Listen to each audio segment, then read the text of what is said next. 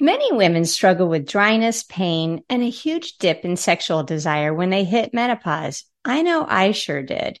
No one prepared me for what it would be like, and the information out there was either really confusing or it kind of made fun of menopause.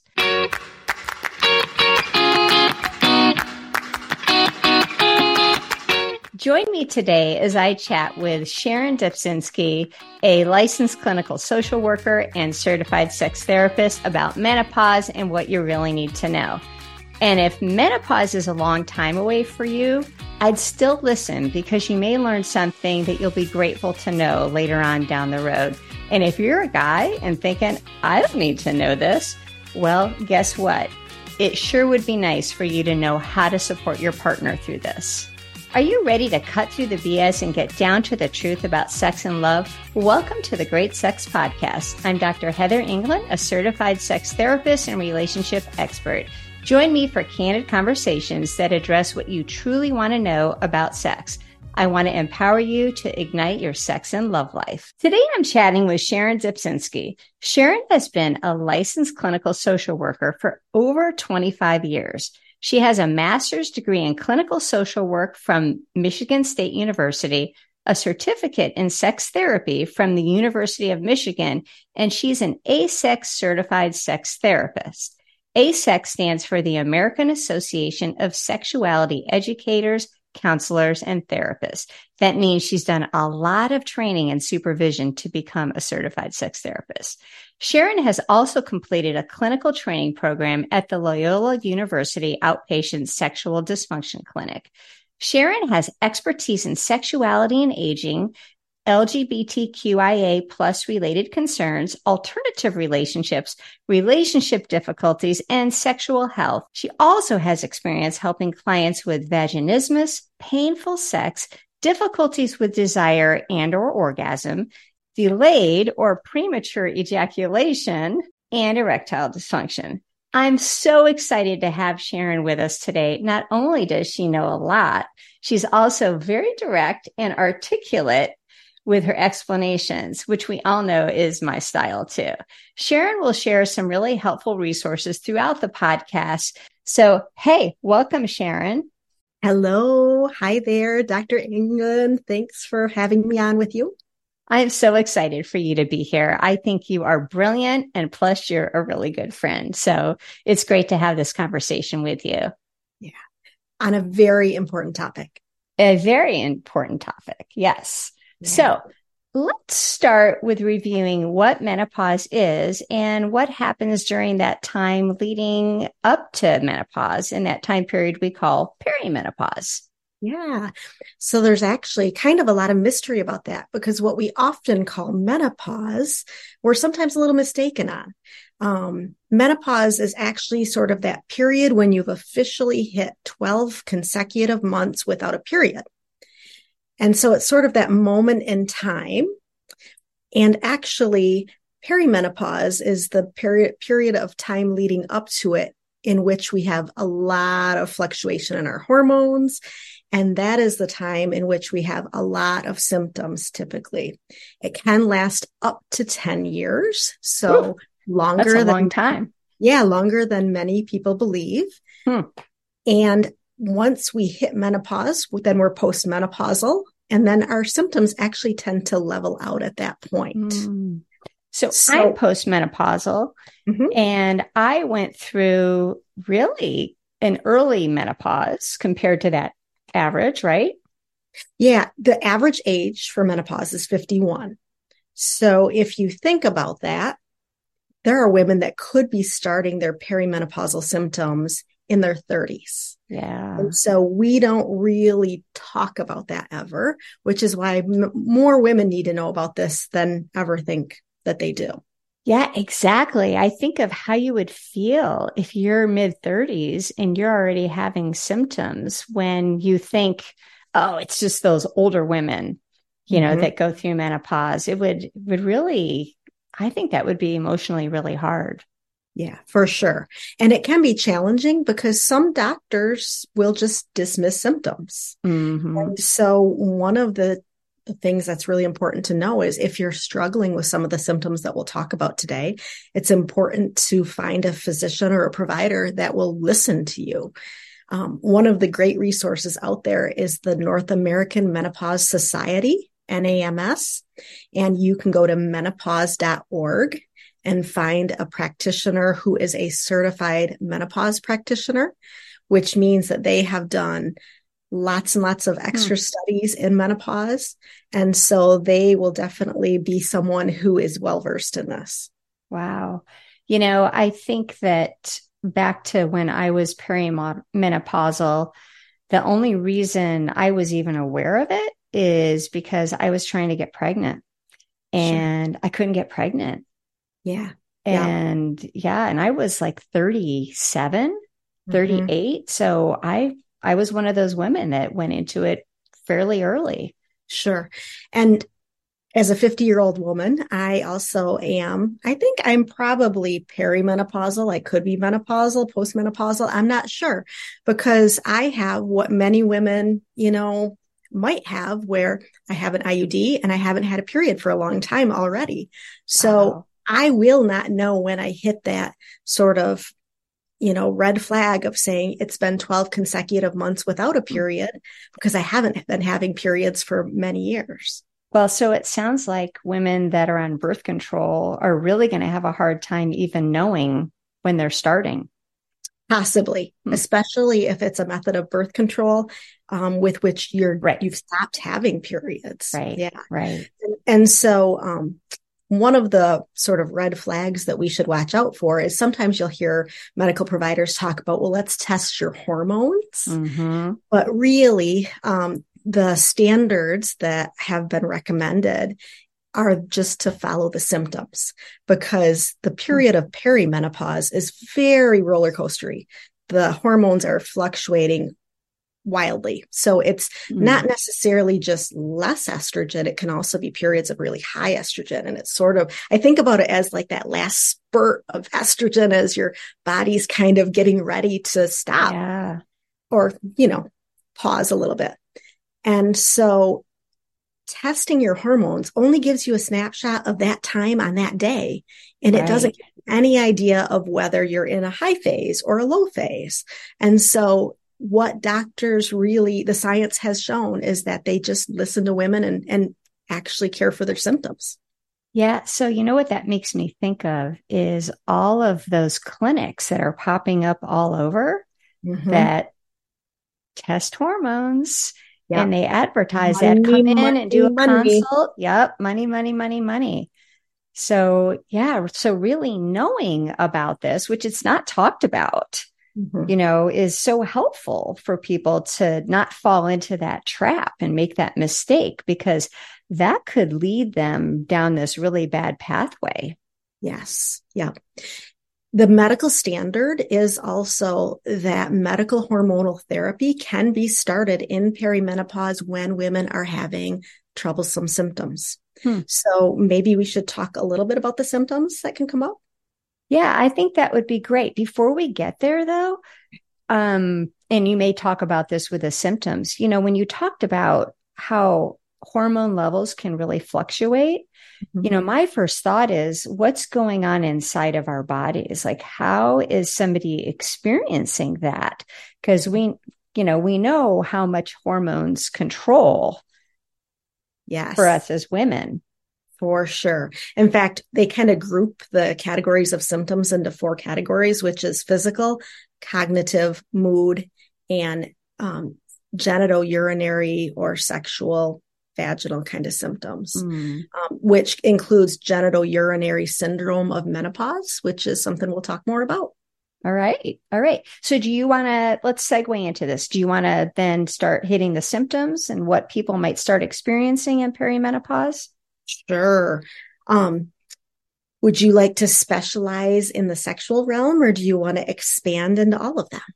I think we should hit all of them. I, I really do. I think this is such a critical topic and, you know, just sharing that information, I think will be helpful. Yeah.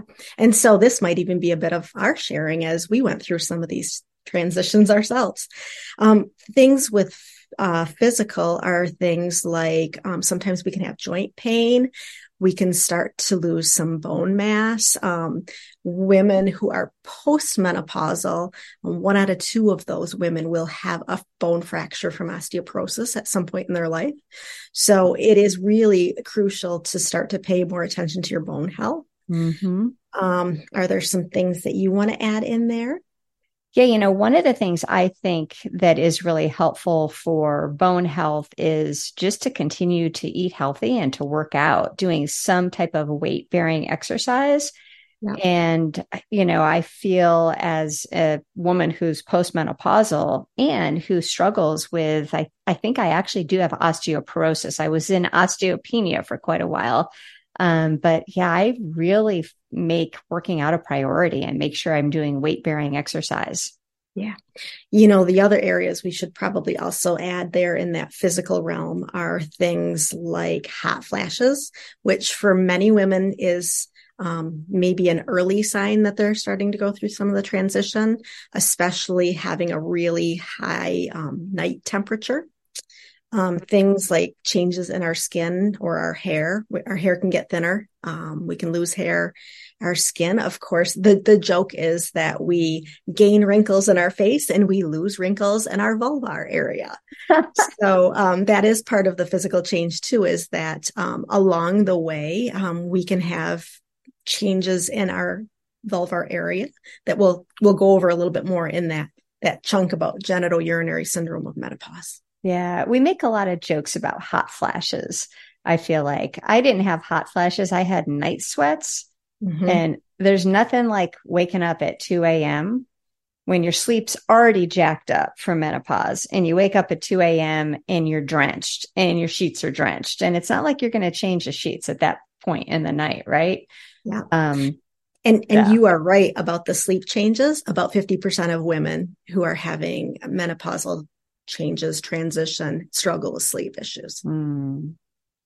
That's really rough. Sleep impacts everything. It sure does. Yeah. Our next little chunk then is cognitive, that we can have cognitive changes, including brain fog, um, and, you know, word finding challenges. Yeah. Um, and let's talk about what word finding is, because some people might not know what that is.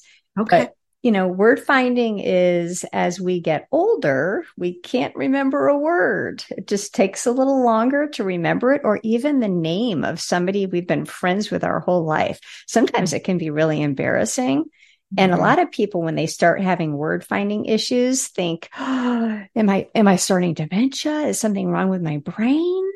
Mm-hmm. But it's actually part of aging, part part of normal aging, but you're talking about it really coming on even more due to the brain fog of menopause. And sure. Again, if your sleep is jacked up, then you're going to have a harder time with memory and everything that that poor sleep impacts. Yeah. Um Kind of related in this area too is sort of in the midst of the pandemic when everything was changed, I was struggling with focus and concentration and memory. And I was trying to figure out, is this the pandemic? Is it my hormones? Is it depression? You know, what is it? Because we were going through so many changes on yep. a global level.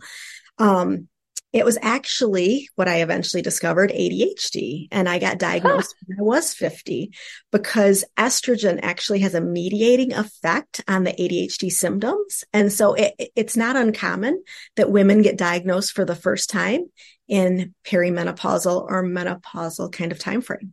Oh, that's really interesting. Um Yes, if you do not have enough estrogen in your body, it is going to cause you to have more A D H D symptoms. And if you take medication for A D H D, it it actually will worsen the efficacy of the medication. So your medication won't be quite as effective. And mm-hmm. that can be if somebody is on a progesterone-based birth control method too, and they have a have less estrogen in their body as a result of it, or if you go through menopause. So I had to throw that out there just because there's so many people that have A D H D that just really struggle to function. And I'm so glad you brought that up. I think that's great advice. You know, we haven't dialed in healthcare for women in quite the same way as we have for men. Thanks, patriarchy. But um, there are even some uh, practitioners that when a woman is young enough and having her period still, that they will dose her A D H D meds according to where she is in her cycle. Wow. Yeah. So, so what's our, the next chunk there on your symptoms? Yeah. Our next chunk is mood, because okay. we can have issues with anxiety, depression, um, rage, irritability, mm-hmm. just really uh, fluctuating moods. And see, this is where I feel like women get so minimized, because mm-hmm. I feel like we we make fun of women for their moods. And and by doing that, we minimize that, you know, they're really going through that. Yes. Right? Right. It invalidates them. Yeah, it definitely does. You know, it's only part of who we are. And mm-hmm. um, just because we might be perimenopausal and we might be struggling a bit with our moods in ways we haven't previously.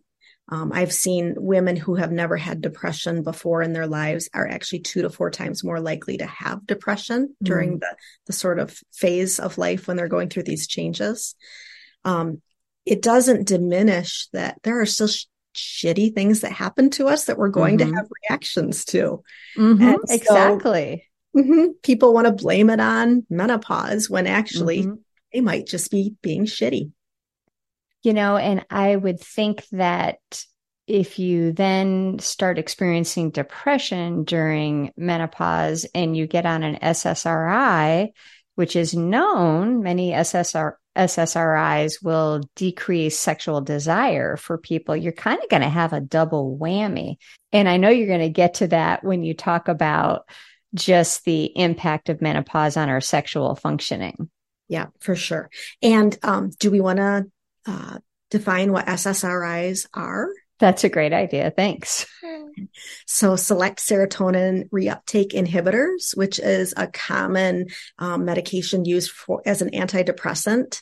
Most of the antidepressants are S S R Is, and they are known that all of them can cause sexual side effects. They may, they may not, but they all have the p- potential. The only medication for depression that we know that doesn't have sexual side effects linked is an S N R I, which has to do with nor- norepinephrine instead of serotonin, and that is Wellbutrin. Yeah. So kind of a little side note we'll put in here that sometimes if someone is on an S S R I, antidepressant, and is struggling with sexual side effects, sometimes a practitioner will add in Wellbutrin, because it can sometimes ameliorate some of those sexual side effects. That that is so helpful for people to know, because I don't think practitioners always explain the sexual side effects of medications when they're prescribing them. Yeah, for sure. Yeah. All right. So we're ba- on to our last little chunk of symptoms, which is the urinary, sexual, and vaginal symptoms. That's a mouthful. It is. So genital symptoms range from dryness to burning and itching, irritation, discharge. Ouch, um, ouch, ouch. Ouch, ouch, ouch. Yes. I mean, some women, it can even get as bad as it's uncomfortable to wear pants. Mm. Um, so it can definitely impact your quality of life. Um, urinary symptoms can be things like Uh, more frequent U T Is or urinary tract infections, mm. uh, urinary frequency and urgency, painful urination, increased urination, um, some leaks and incontinence.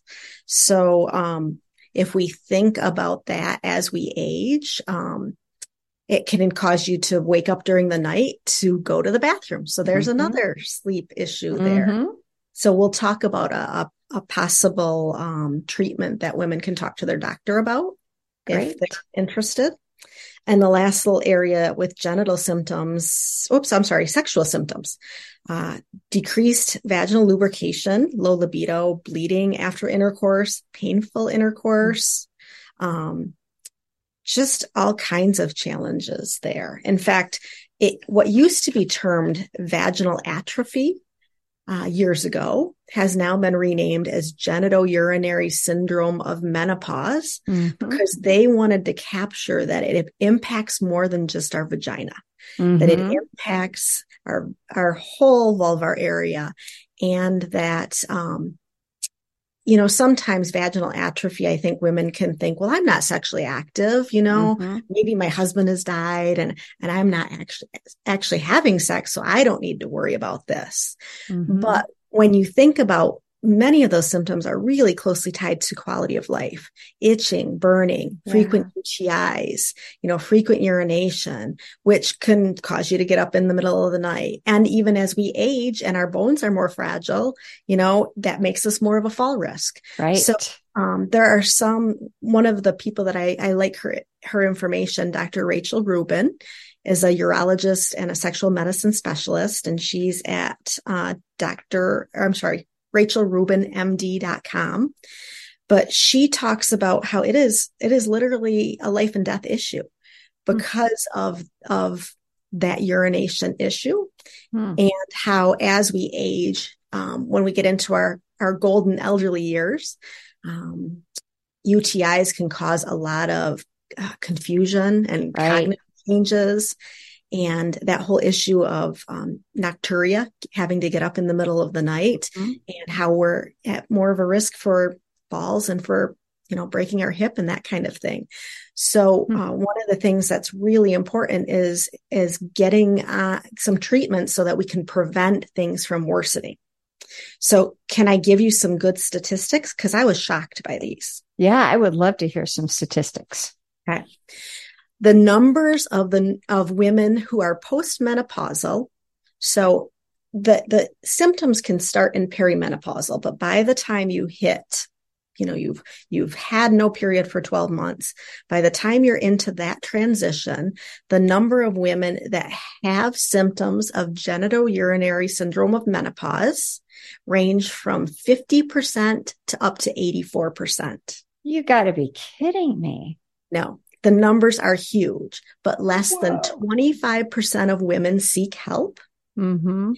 And sometimes it can be because women don't even know that some of these things are related. Right. And a lot of physicians or medical providers might not be talking to women about their bodies mm-hmm. and about their sexuality because, you know, so many people have such a discomfort talking about sex. And, and just because you are a, a medical practitioner, it doesn't exempt you from that. Well, and I think that is a huge challenge for people because medical providers aren't typically taught about sex. Mm-hmm. And, you know, they're people just like us. They have the same discomfort or awkwardness asking somebody about their sex life, right? Because it's always been such a taboo subject in our society. So yeah. I think there's a lot of reasons why providers don't bring it up. I think providers are getting a lot better yeah. now about I bringing it up, but I, I wish I could remember the statistic off the top of my head. I'll add it to the show notes of the um the percentage of providers that actually will ask about sex. Yeah, that, that would be a great one. Yeah, um, it's I pretty know, low. One of my good friends is seventy, and she said not one medical provider talked to her about menopause during her whole entire going through it phase. Wow. And so you know, I, I am, you know, now that I hit fifty, well, even right. before as I was learning about this, you know, I'm the first one often to talk to many of my friends. Mm-hmm. I've got six older sisters. I'm the first one that I really remember talking about all of this stuff. You know, I don't even remember my sisters sharing um, yeah. much about how this transition was for them. Well, it, and it's great that you're talking to people about it, and you've you've learned so much about it. Like I'm can't I'm blown away by your knowledge. You know, really that you've learned about menopause because we don't really learn about it. No one talks to us about it. And then what happens is like, I will have women come to me saying, yeah, I was having a lot of pain. So I just keep trying lube. Yeah. And they think lube is going to fix these issues that lube's not going to fix, quite frankly. For sure. Yeah. Lube is kind of a first line of defense, so to speak. Right. But sometimes you need a lot more than that. Yeah. I got to tell you, when, when I was in menopause and, or perimenopausal and then into, men- well, actually it was when I was in menopause, it was like sandpaper, you know, yeah. penetration. It mm-hmm. was like you literally were rubbing sandpaper on my vagina. That's sure. how it felt. I, I couldn't believe how much it hurt. Sure. And I knew better. Yeah. Right. That certainly does not feel very sexy. Yeah. No, kind of hard to stay aroused and, and into it when it hurts like hell. Yeah. Yeah. And that's, you know, you made the point in the beginning of the show. I think that's what such an important reason why men need to know about this too, because so many men don't know what we go through. If you're in a straight relationship or you have male partners, you know, they need to know that this is going on, because when men start to get frustrated, if their partner is having changes in their desire or in their um, wanting to have sex with them, you know, this might help them have some understanding and maybe even some compassion. Yeah, I think that's a great point, because we could have an entire other episode about how it can be such an unfortunate response for men.